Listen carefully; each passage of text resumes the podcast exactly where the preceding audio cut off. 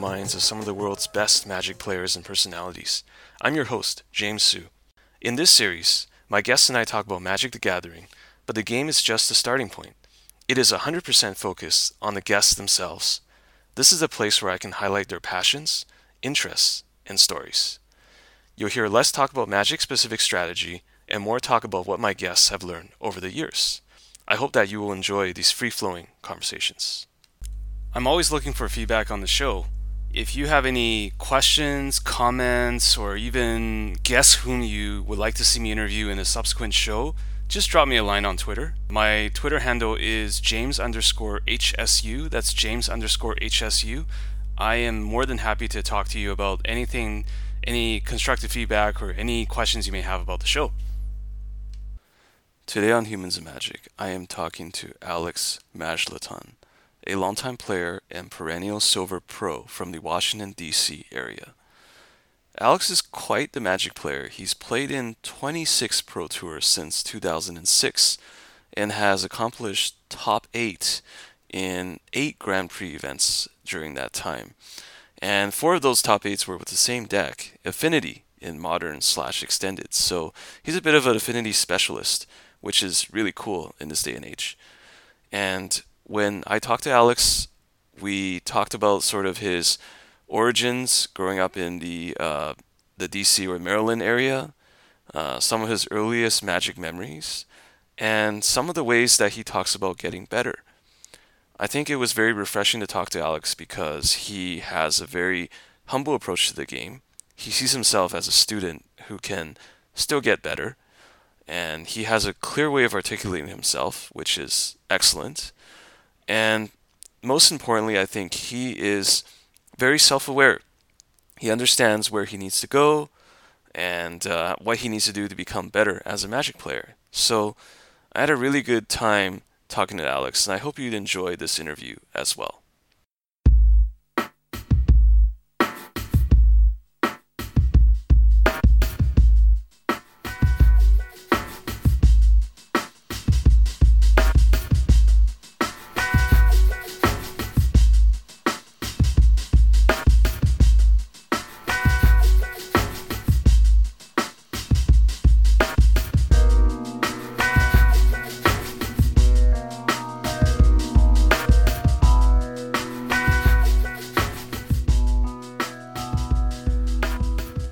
Guys, today I am here with a very accomplished Magic player in Silver Pro from the Washington, D.C. area. I am here with Alex Majlaton. Alex, how's it going? Hey, it's going good. Hey, so uh, thanks for doing this. And uh, whereabouts are you tonight in the part of the world that you're in? Uh, tonight I am in my home in Maryland, uh, the Washington, D.C. area. Nice. All right. So, uh, how are things going? What's what's uh, what's what's new with you? Um, not too much. Uh, the pro season just started, and I'm kind of planning out what tournaments I'm going to attend and how I'm going to prepare for them. How I'm going to approach the season as a whole. Nice. Are you doing the magic thing as a full time pursuit? Um, right now it's mostly just uh, a very time consuming hobby since uh, I have a, a full time job. I am looking into how I might be able to do magic full time in various different ways, and I'm finding that there are a lot more options than I would have thought at first. Oh, very cool. So, what are some of the options that that you've considered? Uh, so the most obvious one is content production. Um, there are a lot of people who write strategy articles or you know do magic videos or podcasts similar to this one. That's a, a, a good avenue. Um, and then there's a whole other world that hasn't really been explored yet um, about uh, like coaching, uh, and there are options that you could do it one-on-one coaching, like maybe uh, personal sessions with someone. Uh, I'm more interested in team coaching. I'm, I'm looking into ways that I could put together a, a system, a program for coaching uh, a group of Magic players that want to take on one tournament or maybe a series of tournaments. Oh, okay. Very cool. That definitely sounds like an underexplored thing for Magic. Um, and I don't know if you've ever played poker or have been involved in poker, but it sounds similar to things I've heard in the past about coaching and teams and things like that. Yeah, I did play uh, poker online back when you could do that uh, in the United States, and I did have uh, a one-on-one coach. So, Oh, nice, nice. Uh, but yeah, I'll, I'll get back to that in a little bit. I kind of want to just start from the beginning, Alex, and ask you a little bit about your background, just for the listeners. Sure. Um, yeah, we know that you're you're a pretty accomplished um, pro player. I mean, you've been to the pro tour uh, quite a handful of times. I think 26 or so times. So that's uh, that's uh, pretty darn impressive. I, I think uh, for those of us who are not really uh, on the pro tour, I think that's that's really good. Uh, but maybe just start from the beginning. Tell me a little bit about you know where where you grew up and a little bit about your your family and, and background. Um, well, I have always uh, been in this area. I've never really moved too far. Uh, I went to college in Baltimore uh, after attending high school in the Annapolis type area. Uh, and then right after right after I graduated college, I started working in the DC area. So I've kind of toured the area more or less. Um, my dad moved here after he graduated to work for Geico, which is a major employer in the DC area, and my family has never really moved since then. And you know, my mom and my dad uh, had five total kids. I'm the youngest of five, and we've all kind of bounced around this area ever since. Nice. All right. So you have a quite a big family. I mean, what was it like growing up in the in the household? I I understand that you're the the youngest one in the in the family. I am. I'm the youngest by a lot. Um, my sister is the oldest one, and she is 17 years older than me. And then the next closest in age to me is my brother, who's nine years older than me.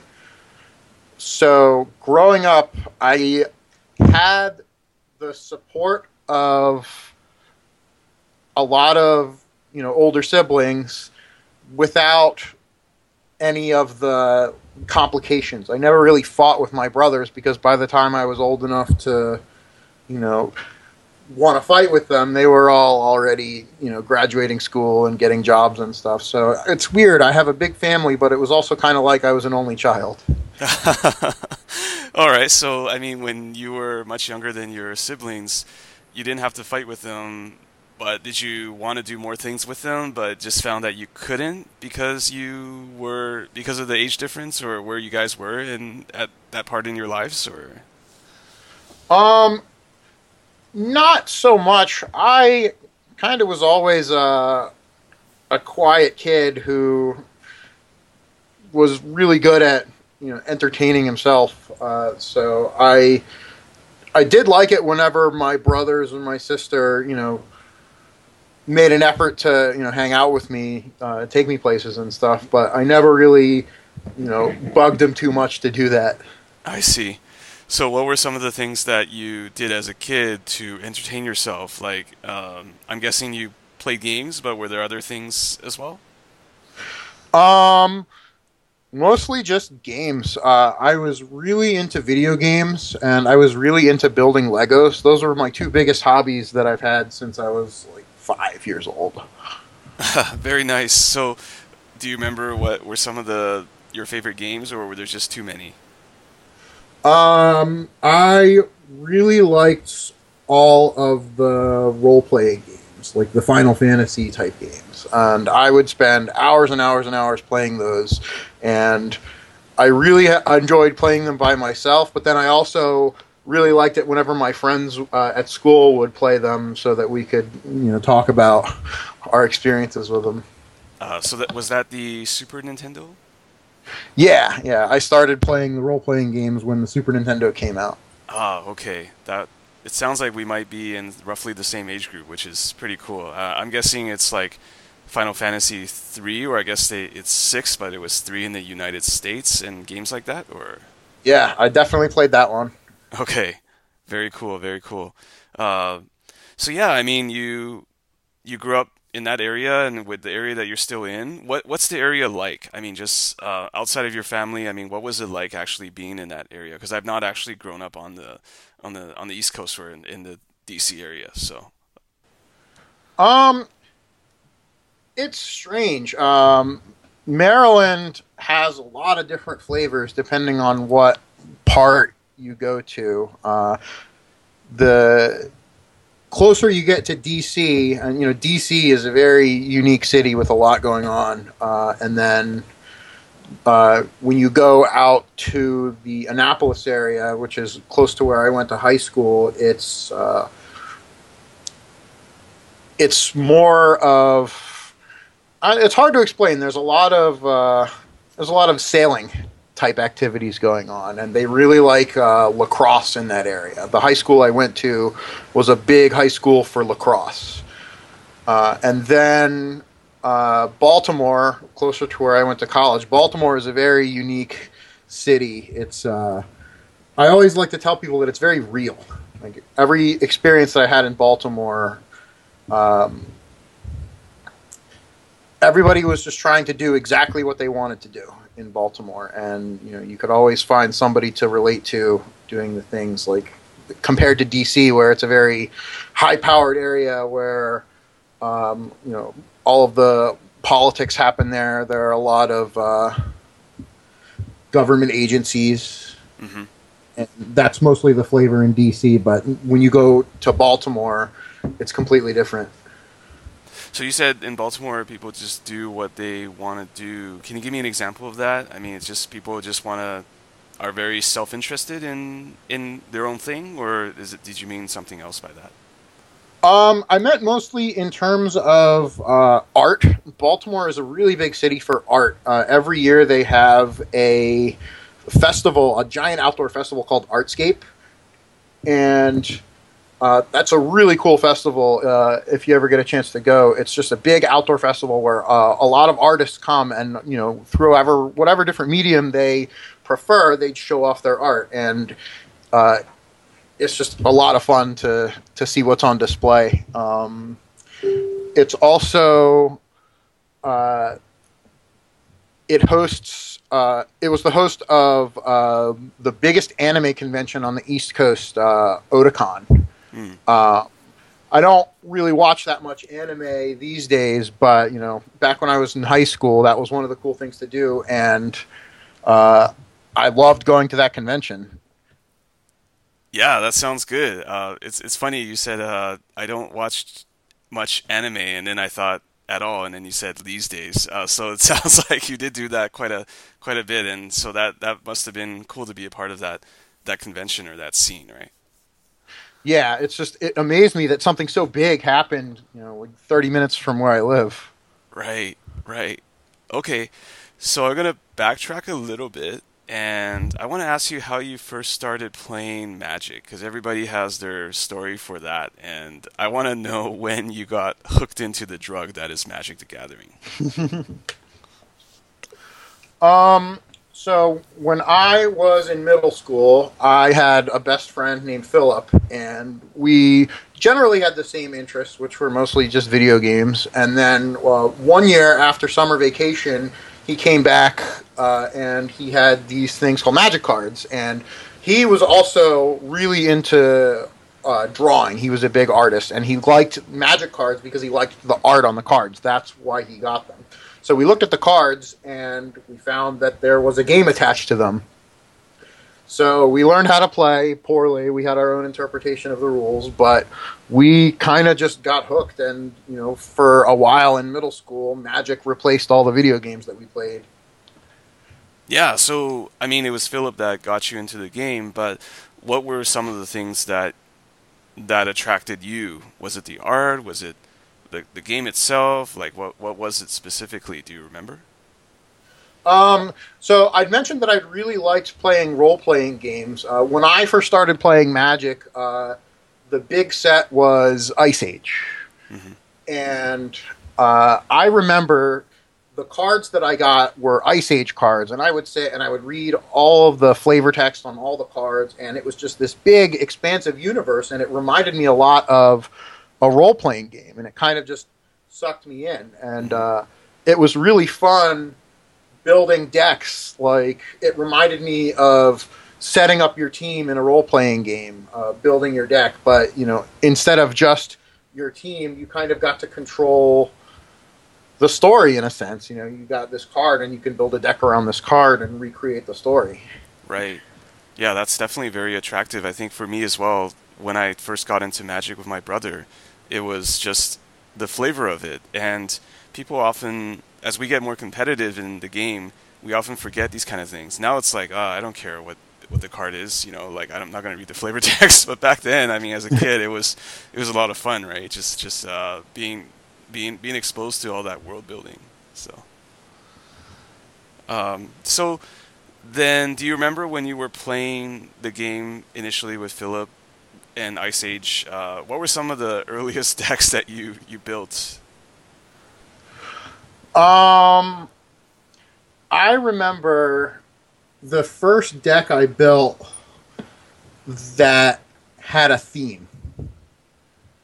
Um, it was, gosh, this was a long time ago. It was, uh, it was a phasing deck. You know, phasing was a, the super old mechanic from the Mirage Visions era. Oh yeah, yeah, it's coming And back. I, I had a deck. I had a phasing deck with. Uh, there was an enchantment that whenever you attacked with a creature, it phased out at the end of combat. So the first real cohesive deck I built was this deck where you played all these phasing creatures, which were really undercosted, and then you played that enchantment, and then you got the benefit of attacking with them every turn. Right. So that was So a that pretty of good. That was a pretty good combo, right? Yeah. I mean, you had to draw the veil, but once you did,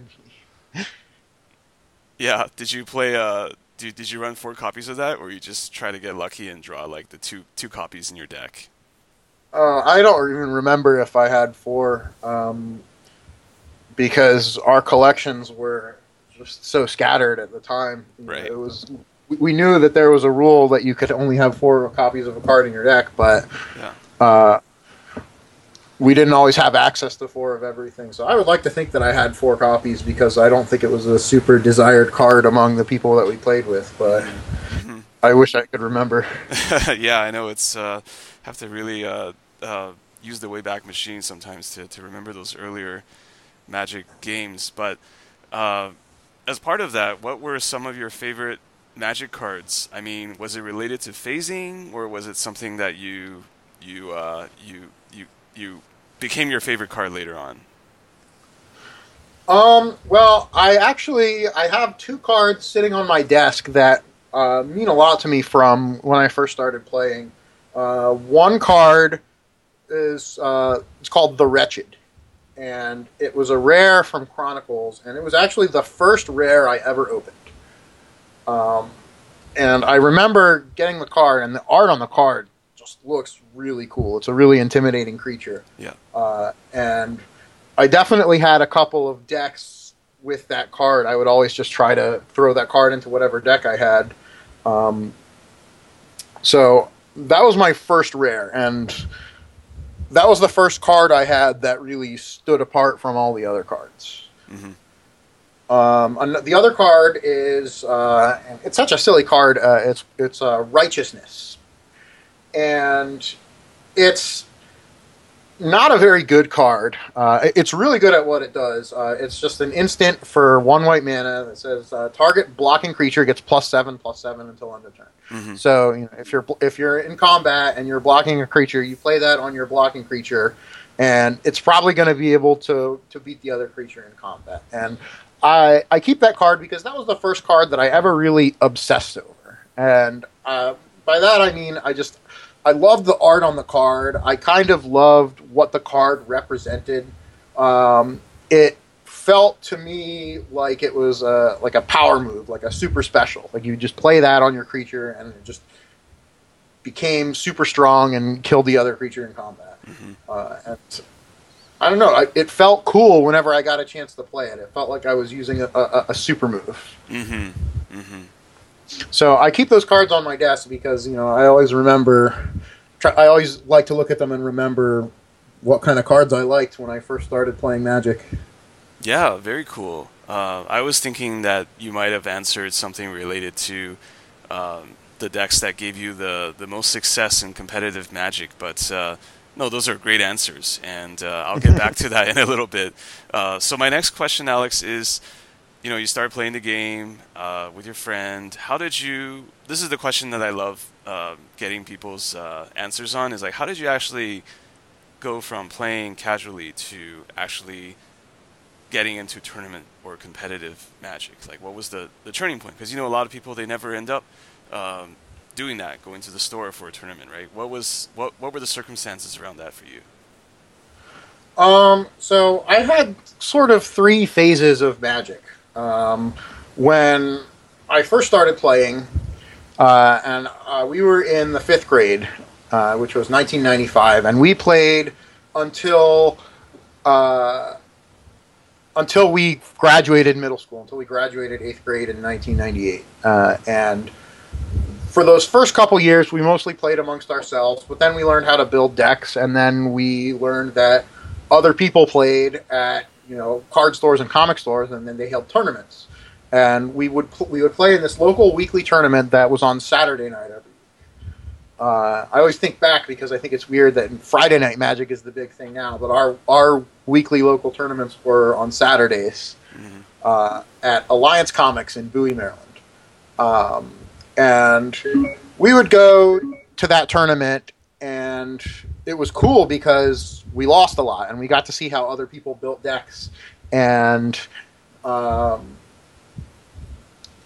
got to like kind of stay ahead of all the new cards mm-hmm. uh, because you know we might not have uh, had access to them.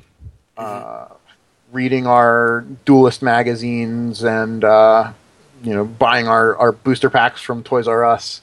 Uh, so that was kind of my first phase, and then you know we all when we all graduated, we all went to different high schools, and I kind of quit playing. Mm-hmm. Um, I didn't start playing again until I was in the 12th grade in high school, uh, and that was 2002. And I remember the newest set was Apocalypse. So I started to play again because uh, I was in a club at school, and one of the kids in that club played, and he was like, "Oh yeah, I have magic cards," and so I dug out my old magic cards, and we started to play, and it was really fun. So I kind of looked into what new cards were available. And I would play with him. And that's when I first started to play Friday Night Magic at the. I used to play at the Wizards of the Coast stores back when they still had those. Mm-hmm. Um, so that was kind of the second phase. And then the third phase was the competitive phase. And I've never really stopped playing since then. I first started to compete in bigger tournaments in 2003, 2004. Uh, that's when I kind of made the jump from you know I really like this game to I want to try and succeed at this game. Mm-hmm. Uh, and that's when I learned what like a Grand Prix trial was, what a Pro Tour qualifier was, what Grand Prix and Pro Tours were, nationals, all those various tournaments, and mm-hmm. uh, I kind of just wanted to dive right in.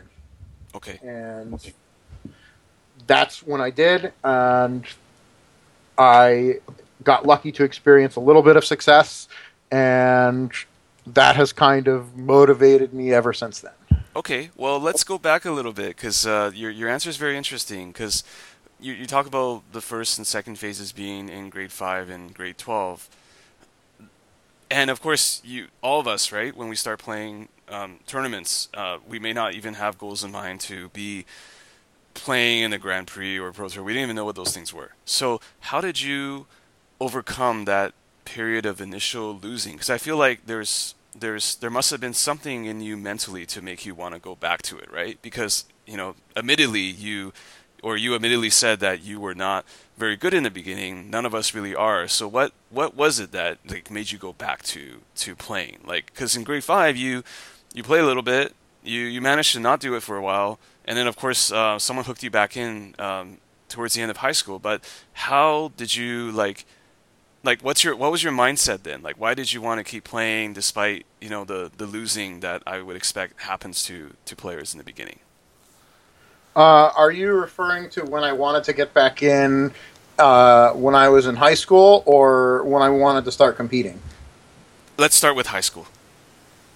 Um, so I, when I first started playing again in high school, it was just another way to connect with the people that I was uh, in hanging out with in my club in high school. It was the math club, and um, I kind of didn't really have a lot of meaningful relationships in high school until uh, I was a junior and a senior, and uh, as soon as I started to develop some, I kind of learned more about you know what it was like to to maintain a relationship now that I'm you know not a kid anymore, and so I thought it was really exciting that there was another thing that I could potentially bond with someone and that's kind of what got me back into it. Just wanting to wanting to do this activity with these people so that I could, you know, be a better friend. Right, right. No, that's that's a great reason, right? I mean, I think for all of us, it's the the community and the friendship, and uh, yeah, that's that's great. And so then the phase towards the end where you wanted to get really competitive. I, I found it interesting because you said you were lucky enough to win some tournaments, but I mean, let's let's go back a little bit. I mean, to that time. I mean, you must have prepared, you must have played, you must have been better than the other players in the area to actually do that, right? Um, uh, at least I thought so back then. Um, I studied. Uh, I studied math in college, and I knew that I wanted to study either math or engineering uh, when I was graduating high school. And I think that a lot of kids who study, you know, those science math fields at some point they kind of realize, hey, I'm, you know, kind of smart. And that's when I realized that, you know, I could leverage that in this game. You know, in Magic, if you're smart, it's not as hard for you to win. Um, so I was really trying to push that, and I played in a couple tournaments, and I just kind of stumbled into doing well. I say stumbled because, you know, back then I would have thought, oh, I won because I'm so smart. But, you know, looking back on it, really just a lot of, uh, a lot of things happened at the right place at the right time. Um, because I certainly wasn't preparing as methodically as I do these days. Uh, and I'm sure that I was doing a lot of things wrong, but, you know, when you kind of stumble into victory like that, you it's like an ego boost. You feel kind of good. You feel like you're doing something right, and that makes you want to do it more. Mm-hmm. Mm-hmm. Was it some kind of validation also for the time that you had spent playing Magic?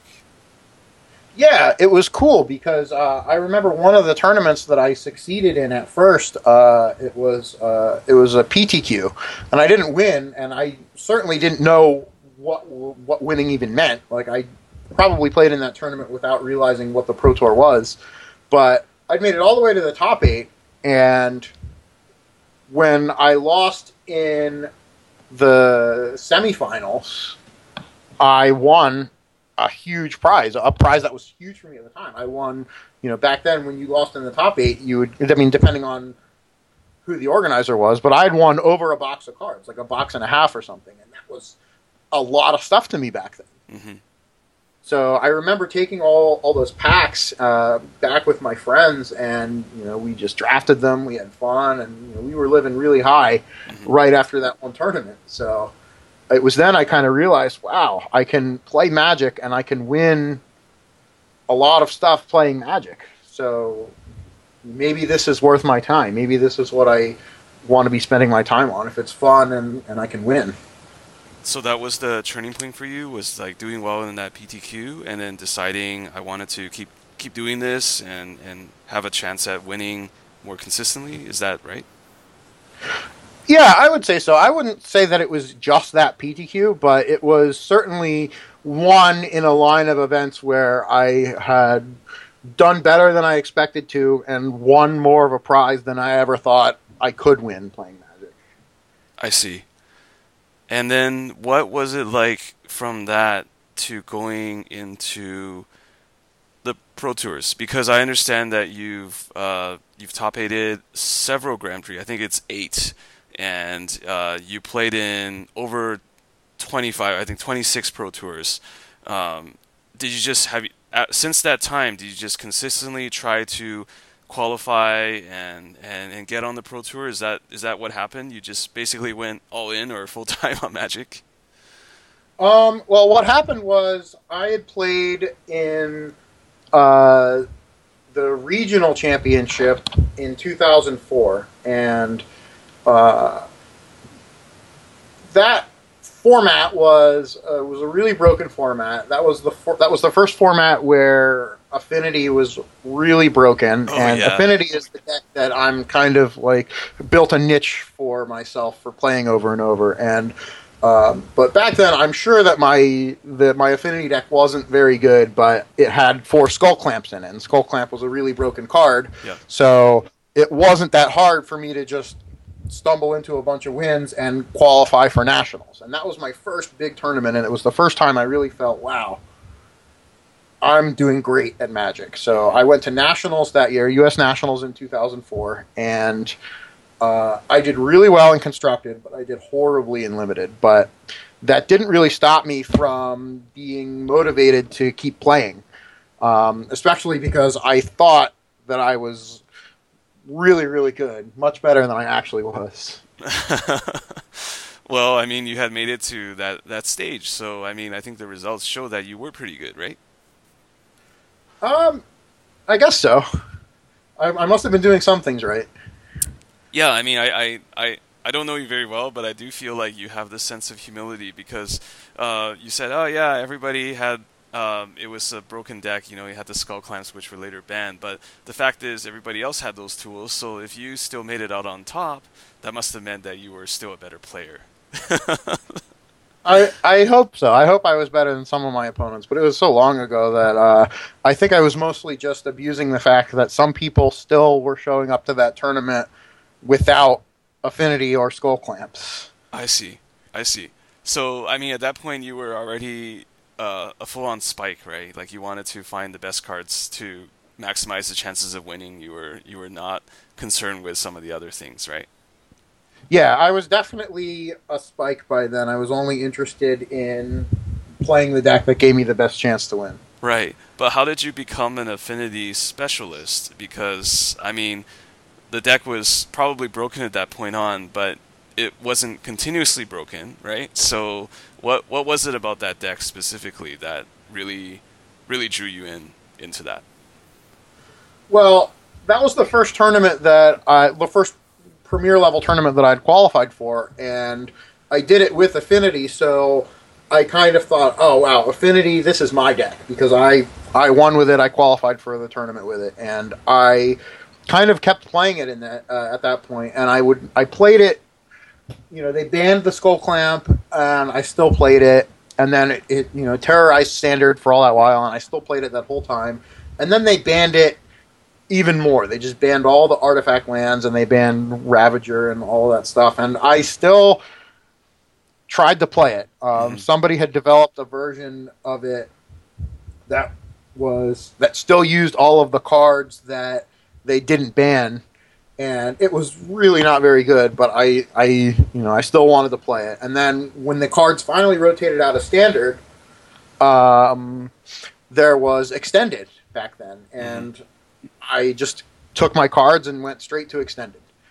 Um, so I would play it in all of these extended tournaments, and um, I went to an extended Grand Prix in 2005 in Charlotte, and that was uh, a really big tournament for me because I played Affinity and I played uh, a version of it that I had kind of developed myself. Like I chose all the cards in it myself for very specific reasons, Mhm. uh, and I almost won the tournament. I made it all the way to the finals, hmm and after that, uh, I developed uh, kind of a local reputation among my friends for being the affinity expert because I had done so well in so many tournaments with it. Well, so many being two.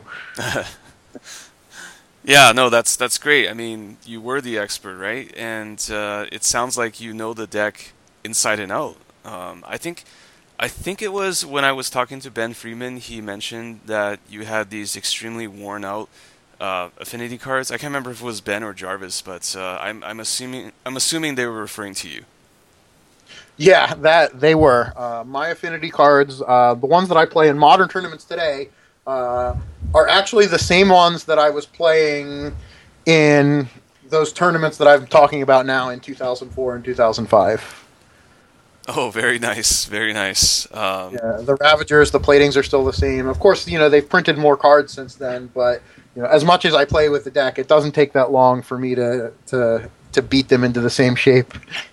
That's pretty cool because uh, I I love listening to this kind of stuff because it's not that common to have competitive players uh, really zone in on one particular archetype. I mean, the other guy I can think about is um, Patrick Sullivan and his uh, affinity for burn or, or red, but that's really cool that you have that uh, same kind of affinity for a particular um, style of deck in Magic. Yeah, Patrick, he has his burn box, uh, red box, where he has all of the cards that he could use to build a, a, a burn deck, and I have a I have an affinity box. So nice, nice. Um, okay, so switching gears just a tiny little bit, I wanted to ask you a little bit about some of your approaches to magic. So maybe I'll start things off by asking you um, you've been a very successful player. You've made uh, quite a number of different runs. If you can look back, uh, what were some of the things that really helped you? Like whether they were habits, whether it was the way you practiced, uh, whether it was some other things. This is kind of a general question, Alex, but I just want to understand, and maybe this is a way that could potentially help someone who listens to this. Like, how did you, how did you get better at magic? Um, the best way for me to answer that question is to start by saying that I'm still trying to get better. Uh, I think that there's always something to learn, and the biggest way that I've kind of gotten better over the years is um, by figuring out what doesn't work. And I've played a lot of Magic, and I've had a lot of uh, kind of impressions about you know how to win, how other people succeed, and I've tried a lot of methods, and I've I've tried a lot of uh, tried to test a lot of ideas I've had about magic, and uh, I find that by playing a lot and finding what finding out doesn't work, it lets you cover a lot of ground uh, in terms of finding what does work. Okay, but is it difficult to experiment with all these kind of things? Because uh, oftentimes, as Magic players, we'll shortcut. We'll rely on the wisdom of others, to or articles or people to say this is good, this is bad. Uh, does that mean that you're constantly trying to figure things out for yourself? Uh, what works and what doesn't work? Like, are you experimenting with a lot of different builds of decks?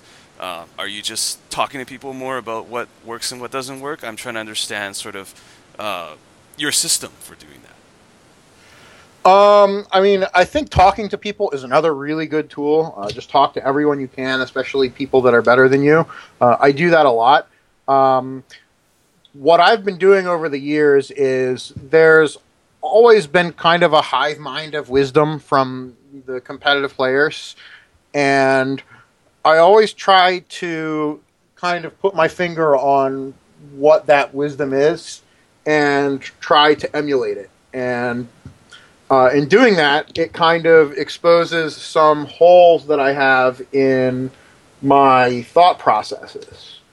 Um, to give a concrete example, um, I played in a Pro Tour in 2011. It was the uh, Scars of Mirrodin block constructed Pro Tour. And uh, at this point, I had played in a bunch of Pro Tours, and I never really had much success. Um, but I went into that Pro Tour, and uh, the big deck of that Pro Tour was Tempered Steel. It was like uh, the aggro deck. It was kind of like the Affinity deck, but for that block. And you know, all of my friends kind of expected me to start playing that deck because hey, this is like Affinity, right? And Mhm. I This is I've Alex's kind of deck. yeah, exactly. Um, I'd kind of gone into that pro tour with the mindset of, oh, you know what? The pros never play the obvious deck. They never play the aggro deck. They always play control. And so I'm going to resolve not to play the aggro deck because I don't want to lose again at the pro tour. And so I spent all my time trying to develop the best blue black control deck that I could find in the format. Uh, and I'd chosen blue black just because I thought that the blue black control cards in that format gave me the best tools. Um, so I built my deck and I went to the Pro Tour, and lo and behold, the best team at the time, which was the original Channel Fireball team, uh, and that's that's when teams were first starting to form as well. So they had done all their testing, and they'd found that Tempered Steel was the best deck. And so here I was thinking, man, the pros never play the aggro deck. What's happening? And you know, it turns out the pros actually just tried everything against everything else, and they'd found that the aggro deck was the best deck that time. Mhm. So the lesson that I kind of learned from that tournament was, uh, you really have to try everything. You really have to cover as much ground as you possibly can, Mhm. uh, and you can't just rely on uh, kind of things that you may have thought were true in the past about Magic, uh, because you know, Magic is a very dynamic game. It's just always changing. And here I was going into this tournament with the wisdom that, that I thought was wisdom that you know the control deck always ends up beating the aggro deck over time. Um, and so it's always the best deck for the Pro Tour, and I was wrong because I just didn't practice in the right ways. So I learned a lot about you know questioning my own impressions about Magic, uh, and questioning my own methods of preparation, and you know figuring out that yeah, you have to be a little bit more thorough when you prepare for these tournaments. Yeah. So that that's probably the the best example I can give about you know just being wrong and how it can really help your Magic game. And that's not easy, right? Because for all of us as players, we often feel comfortable in a state or a style that we we like. Um, and it's even though I think I think it would have been easy for you to just play tempered steel, but if you had, you would not have learned that lesson that you did, and you would have not had matured as a player, right? Like you, I mean, from my perspective, it sounds like it was a pretty big deal for you. You it's a pro tour, so it's an opportunity of. I mean, they're they're not easy opportunities to come by. You could have played the deck that, um, uh, you know, that maybe others or yourself would have played in another in an alternate universe, but you didn't. You challenged yourself, and more importantly, you learned something. Right? I think that's uh, that self awareness is really hard to attain as a Magic player, if I may say so. Yeah, I definitely agree, and I think um, that's probably one of my biggest strengths as a player. I think is self awareness. So I've always tried to capitalize on that ever since. And uh, in that pro tour, uh, how did you end up? How did you end up doing, like in terms of the the overall tournament and results? Um, I ended up. Uh, I went three one and one in constructed actually, which I don't think is that bad. Um, then came to the draft portion, and in the draft portion, I went one one and one. So my record on day one was four two and two, which is a really weird record to have because you know it's not super easy to get a draw at the pro tour, and here I had two. Yeah. Um, and back in 2011, when that tournament was, the cut to day two was you needed five wins or 15 points. And so I didn't make day two of the tournament. And I felt like it was because of my poor draft preparation that I didn't. I see. So, uh, as you're playing in these pro tours, what are some of the the the things that you've learned? I mean, uh, you mentioned a big one, but uh, the, the pro tour level is a completely different level from eh, the levels below it. From what I understand, I've not been on the pro tour myself, but I mean, what were some of the things that you had to grow up and, and learn quickly as you played in in pro tours?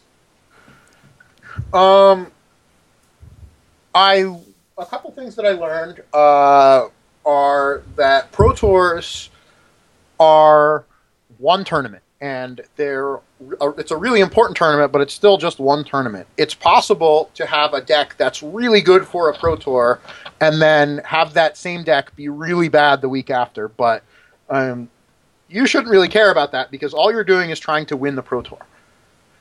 Um, so I think it's important to try everything, and some things that you think might be bad because they're not beating every deck that you thought might show up at the pro tour end up being really good choices for that pro tour because they end up beating the only decks that people will actually show up to the pro tour with.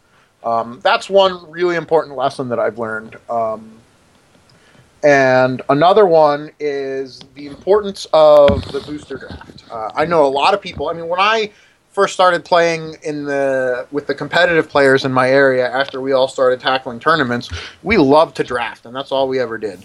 Um, but you know, these days, most of the most of the tournaments focus is on constructing. So you have a lot of people who don't really draft that much, uh, and spend all of their time preparing for constructed. And constructed is really important because it's 10 rounds out of a 16 round pro tour, but limited is 6 rounds out of the 16 rounds pro tour. So you can't really ignore it.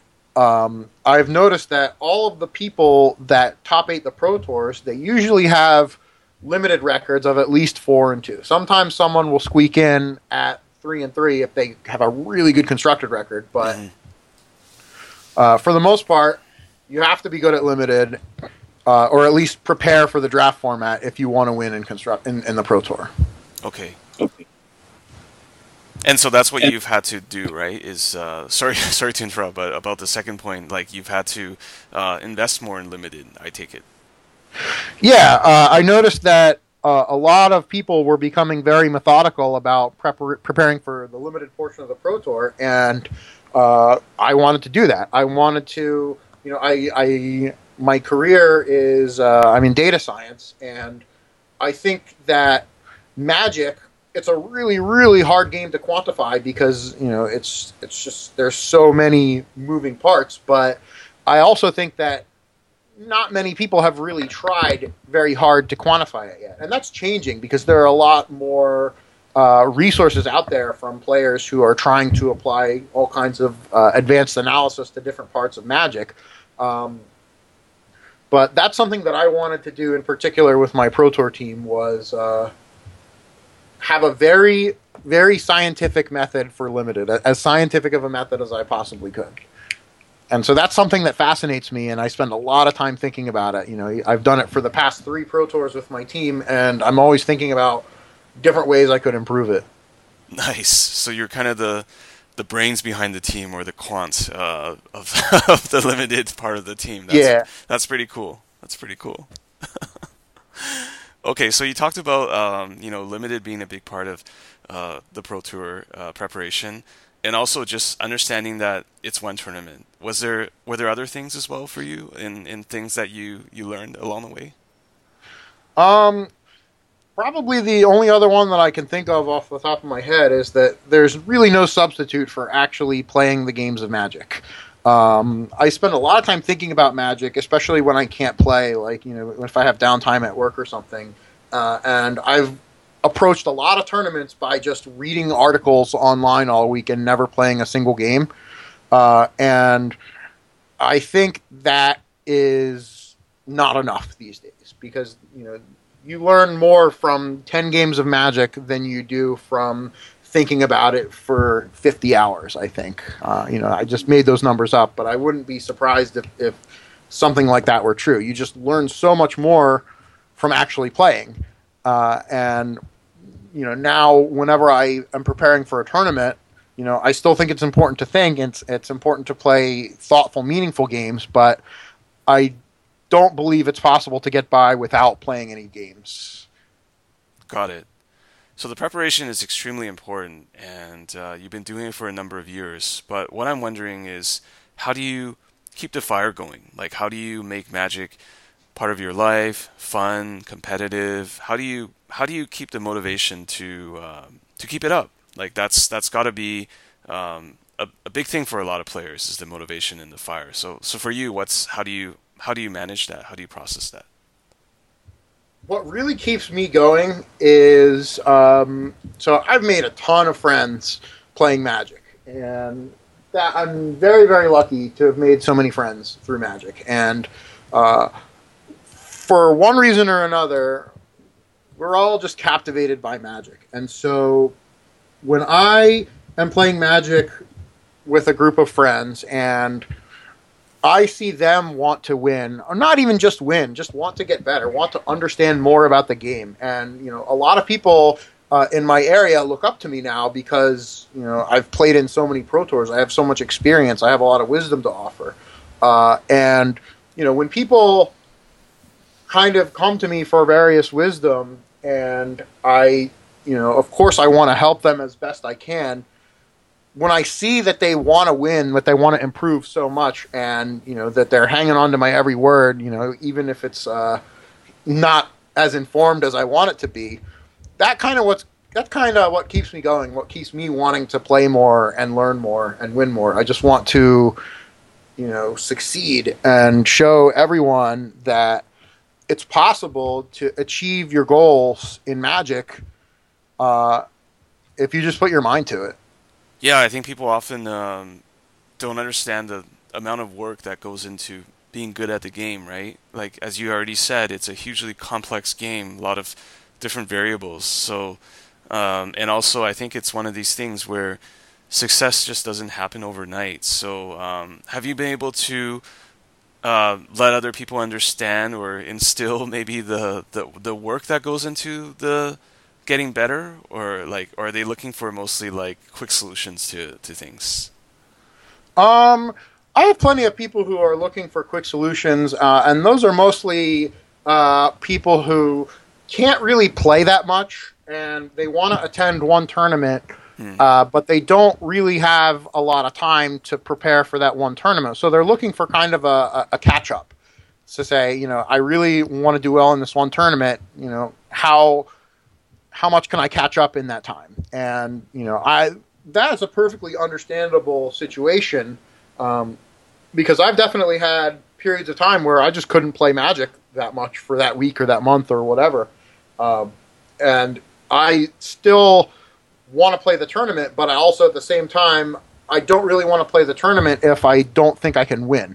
Mm-hmm. Uh, so I want to give myself the best chance to win, and in those cases, uh, it's mostly just a catch up of uh, what the format is. You know, here's what decks people are playing. Here's how to win in the format. Um, you know, some tr- tips and tricks, and uh, those are the people looking for quick solutions. Um, and then I have a lot of other friends who are playing all the time, and they're very interested in, in just general knowledge about how to improve, how to uh, just do things better. And that's more of an ongoing process. And you know, it's a process that I find fascinating. So I'm always willing to talk about it with anyone who wants to talk about it. Um, and, you know, those are the people who, you know, they play a lot. Or maybe they don't play a lot and, you know, they still think about it a lot. They're just interested in magic. And, uh, you know everybody's uh, circumstance is different. And you know i find that whenever you know someone comes to me for advice about one of those situations no matter what it is there's something to learn from it. You know if somebody is trying to catch up quick on the format uh, whenever i do my best to give them a good thorough answer you know i have to make the gears in my head turn. Mm-hmm. and i I, I find it a really valuable thought exercise. Um, and then whenever someone is asking about you know how to get better in the long term, that's another thing where I have to think about it and I have to come back with just all the things that I've learned. Yeah, uh, absolutely. Uh, yeah. So it's just no matter what type of uh, you know advice anyone's looking for, I think it's a really helpful thing to, you know, to try and give it to them because it forces you to think yourself and you know not wanting to give anybody any kind of bum advice. Um, the lessons that I try to give are really valuable for myself, especially if I don't already have them, because then I have to learn them for myself. That's that's that's a great point. Like just, uh, I guess one is giving back to the community, but two, just that helps you get better yourself and level up. I think that's uh, oftentimes um, people don't understand that, or maybe I've encountered people who really want to keep things close to their chest because they feel like they have some kind of edge, as funny as that sounds, when they don't talk about things, uh, or they want it, but then it also stifles them from getting getting better. You know what I mean? Yeah, and Magic, to be honest with you, Magic was a lot like that uh, back in the day, back when I first started to compete, uh, and possibly a little bit before that. Uh, the tournaments weren't as big, and the information wasn't as easily available. Uh, so the people who were really good were really incentivized to you know, keep everything to themselves because they were the ones that could win the tournaments. Um, but then, as more information became available and people just got better, uh, if you kept all your information to yourself, uh, you also kind of did it uh, under the assumption that it would always be relevant. And you know, if you're keeping your information to yourself, all the time, you're not bringing in any new information. And Magic as a game has changed so much over the past, you know, 10, 15, 20 years uh, that you really have to kind of stay on top of it if you want to win. And uh, I found more and more that staying on top of it means sharing what you've learned with other people and, you know, pooling resources just to tackle it together because the game has just gotten so big. Right, right. The game has gotten to be to the point where, um, to paraphrase what you said earlier, there you can't really have sacred cows or too many assumptions about things. Things are changing so quickly, and I've also seen, um, as you also mentioned, sort of like a few weeks, a few years back, um, the advent of teams, right, where people are working together on on technology or or uh, styles of play, and I think it's really hard to go at it alone. But I, I hope whoever's listening to this can can can take that and extrapolate that as like you want to you want to network, you want to branch out, you want to help other people because that will ultimately help yourself get better, right? Yeah, absolutely. I could not be where I am without the help of, you know, anyone who has taken the time to help me. Yeah, so can you talk a little bit about the the team or teams that you're you're in right now cuz um, uh, I, I imagine you're you're preparing along with people. So can you tell me about some of the, the folks that you work with very closely and uh, and how you guys uh, work together? Um, so right now I am part of a wonderful pro tour team called East West Bowl, uh, and this group formed uh,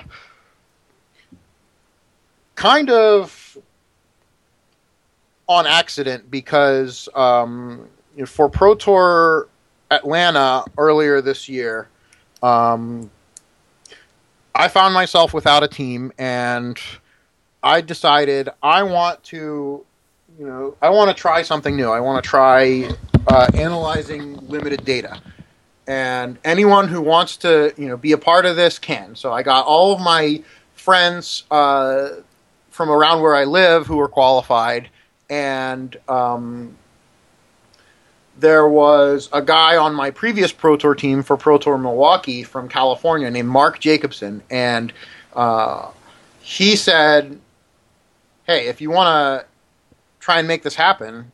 I know a lot of people from California that are also qualified that don't really have a team, and maybe we can join forces. So we all kind of got together in a Facebook group, and with the intent of analyzing limited. And what happened was um, we ended up uh, breaking the format. Um, we had uh, a guy on our team named Ben Weitz who designed the blue red Eldrazi deck that uh, Jiachen Tao ended up winning the tournament with. And uh, we kind of came out of nowhere and won the tournament. And so that one big win, you know, resulted from you know finding a broken deck and preparing really well for limited, better than I'd ever prepared before, and that kind of bonded us. Like we were fired up. We were so happy that we succeeded, and uh, we just couldn't wait to come back and do it again for the next Pro Tour. So you know we've uh, been together for three Pro Tours, and the next one coming up is uh, Pro Tour Kaladesh in Hawaii, and uh, we've we're we're starting to to outline how we're going to prepare for that one right now. Excellent, excellent. So it it would it sounds like it's not even you guys are not even bound by geography or locale, right? It's simply people, uh, folks that you trust who you've you've uh, gone to battle with, and and through the internet or through Facebook, you've been able to sort of um, share share ideas and and and uh, and and break the format, right? Yeah, we we prepared almost exclusively online for that pro tour, and since then we've been incorporating some more local testing. Um, which is, is, still really important. Like it's important uh, to to organize drafts. You know, you need to have people in the area that want to draft if you want to practice draft, um, because uh, the set's not always available online until the couple days before the pro tour. But for the most part, uh, constructed testing, it's possible to share a bulk of the info online in the days leading up in the in the weeks leading up to the Pro Tour, and uh, as much testing as you can get done online the weeks before, before you even start to show up to the locale of the tournament. You know, that's just that much. That's what that's that much more practice that you get in. Okay, that's that's really cool. And switching gears again, just slightly, you had touched upon this uh, a little bit, but I really want to know just straight up, like, what are your magic related goals um, maybe this year or maybe for the next couple years i want to know what are some of the things that you really want to achieve um, in the in the short or, or medium term um so this season i really want to try and make a run at gold level uh, since they switched the pro club to uh, silver gold platinum I've kind of always been silver, and uh, I think that you can approach it like a season is completely different for you whether you're silver or gold. Uh, going into a season as silver, you have to kind of stress a lot about qualifying for each pro tour. Mm-hmm. Uh, but when you go in as gold, you're automatically qualified for every pro tour, and you know you can just focus a lot more on you know you don't you don't have to worry about oh, I need to win this PTQ to even play. You know, you can focus a lot more about uh, improving your method overall. Mm-hmm. And that's kind of my biggest goal this season. I want to see if I can make a run for gold. Uh, that's for this season, though. Um, for the long term, I really want to see Magic explode. I want to see it uh, get to the level of esports. And I don't know if that uh, is going to happen anytime soon, but I think that uh, there's no reason it can't. Um, I want to see Magic teams, you know, go bigger with sponsors and uh, have more positions on them, like coaches and you know managers. Uh, and I think that's a really easy way for Magic to kind of go huge. You know, if you have a Magic team that's a professional team that has an income outside of the tournament uh, prize winnings, mm-hmm. you know, that that's how you could be a new age Magic professional. You know, you don't have to just win tournaments to make money. You can you can take a, a, a different kind of position and still be a Magic professional. I see. So, are you saying that you want to advance Magic as a game or esport through your own involvement in it, through setting the right example and being part of that team or being part of a new model of competition? Uh, yeah, that's what I would like to see Magic. That's the direction I'd like to see Magic eventually. You know, I want to see it. Um, I want to see it get to that level. Uh, and right now, uh, I don't think that you know pro Magic teams you know really see the need or have a need for a position like a coach and I want to try and investigate and see what a coach could do that could provide value to a Magic team. And if I could make that happen, then you know that's another way that I could potentially advance Magic as you know a sport or an esport. Okay, so why why do you think that hasn't happened yet? I mean, because the other with the other games in esports, it's fairly advanced in that, right? But um, in, let's take coaching as an example, or the importance of uh, sponsorship. Uh, is there just like what what is causing Magic to be uh, maybe behind the curve when it comes to that, in your opinion? Um, right now, I think it's the money. Um, Magic prize money has kind of stagnated because uh, right now, I think the only money in Magic is uh, Hasbro advertising budget. Mm-hmm. Uh, and uh, or like if you're in a, a, tournament circuit like a Star City, um, you know Star City runs their tournaments to kind of sell their uh, singles, and that's you know it's awesome. It's really fun playing in those tournaments, but you know I want to see Magic like I want to see the Magic Pro Tour sponsored by Coca Cola or something. Uh, and you know have a much bigger prize purse where there's a lot more incentive to be very methodical about how you uh, how you approach the Magic tournament. You know, you want to kind of guarantee that you're you're going to do better and win.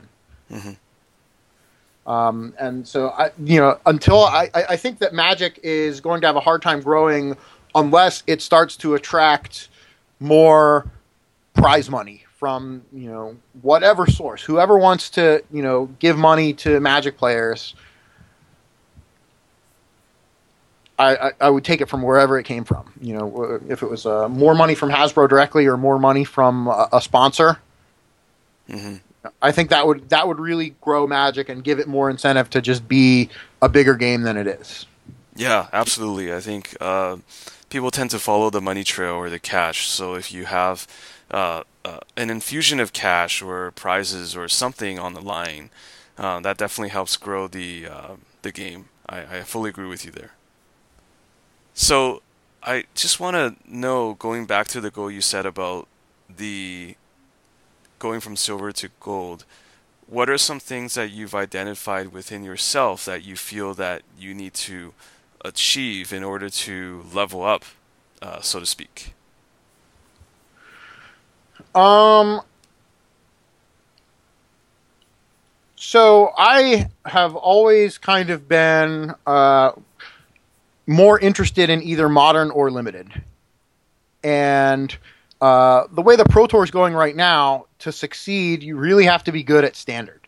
And I've always kind of been weak in standard. So um, one, you know, goal that's really specific to Magic uh, for me right now is I want to kind of try and improve my standard skills.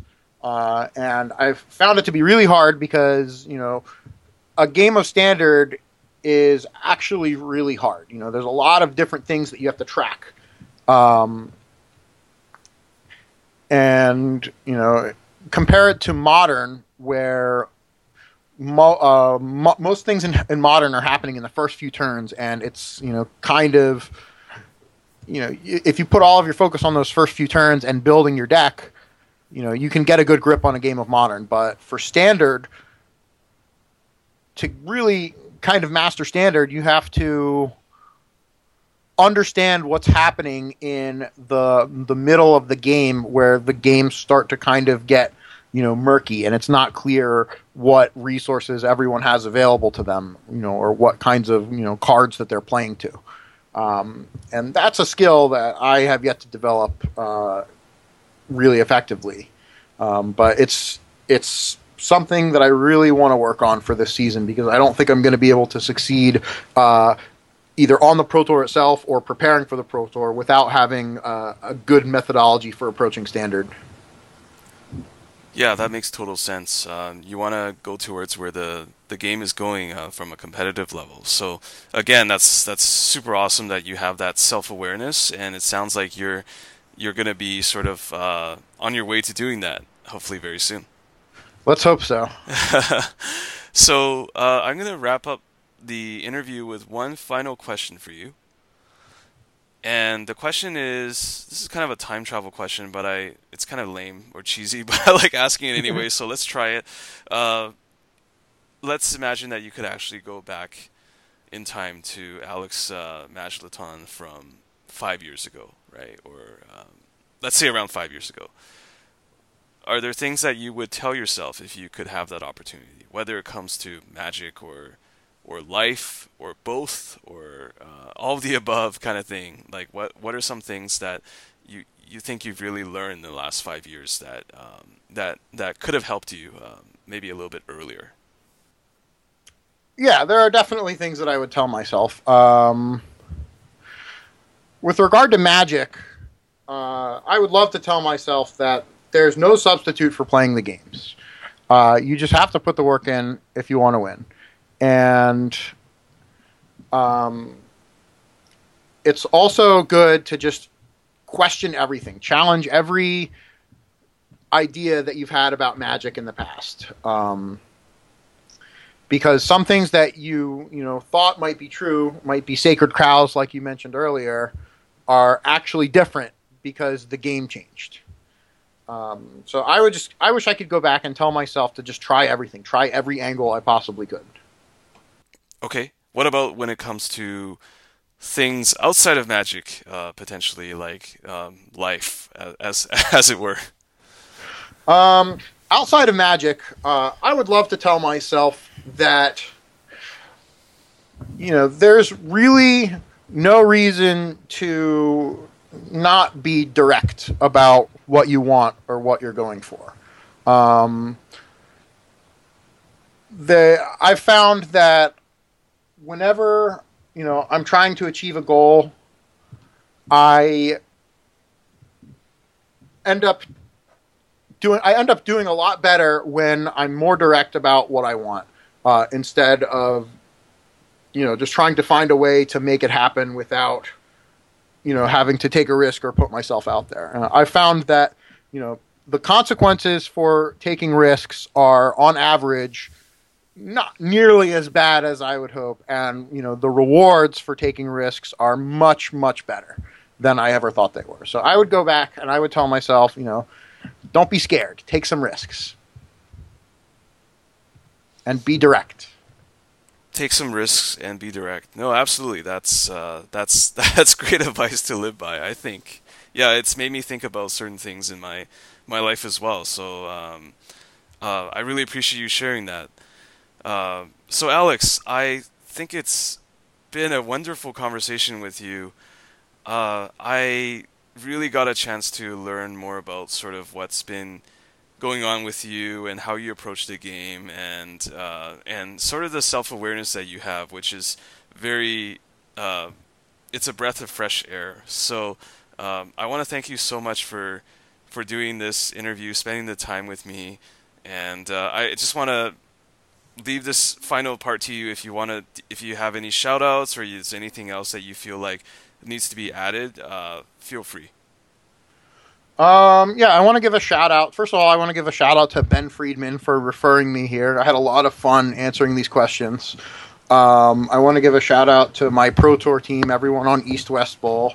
Uh, and I want to give a shout out to my local magic community uh, in the Maryland area, uh, in particular to a guy named Andrew Mitchell, who is uh, one of the reasons that we get to have so many good games and so many good people to play Magic with week after week. Awesome. So I, have had, I've had a great time talking to you, Alex, and uh, I hope we can do this again sometime. Yeah, absolutely. Thanks a lot, James. Thanks a lot.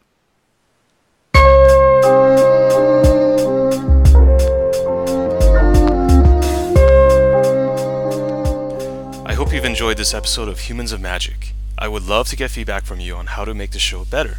You can find me on Twitter at James underscore Sue. That's James underscore HSU. Please also check out my website at writtenbyjames.com and drop me a line. Thanks for listening and have an awesome day.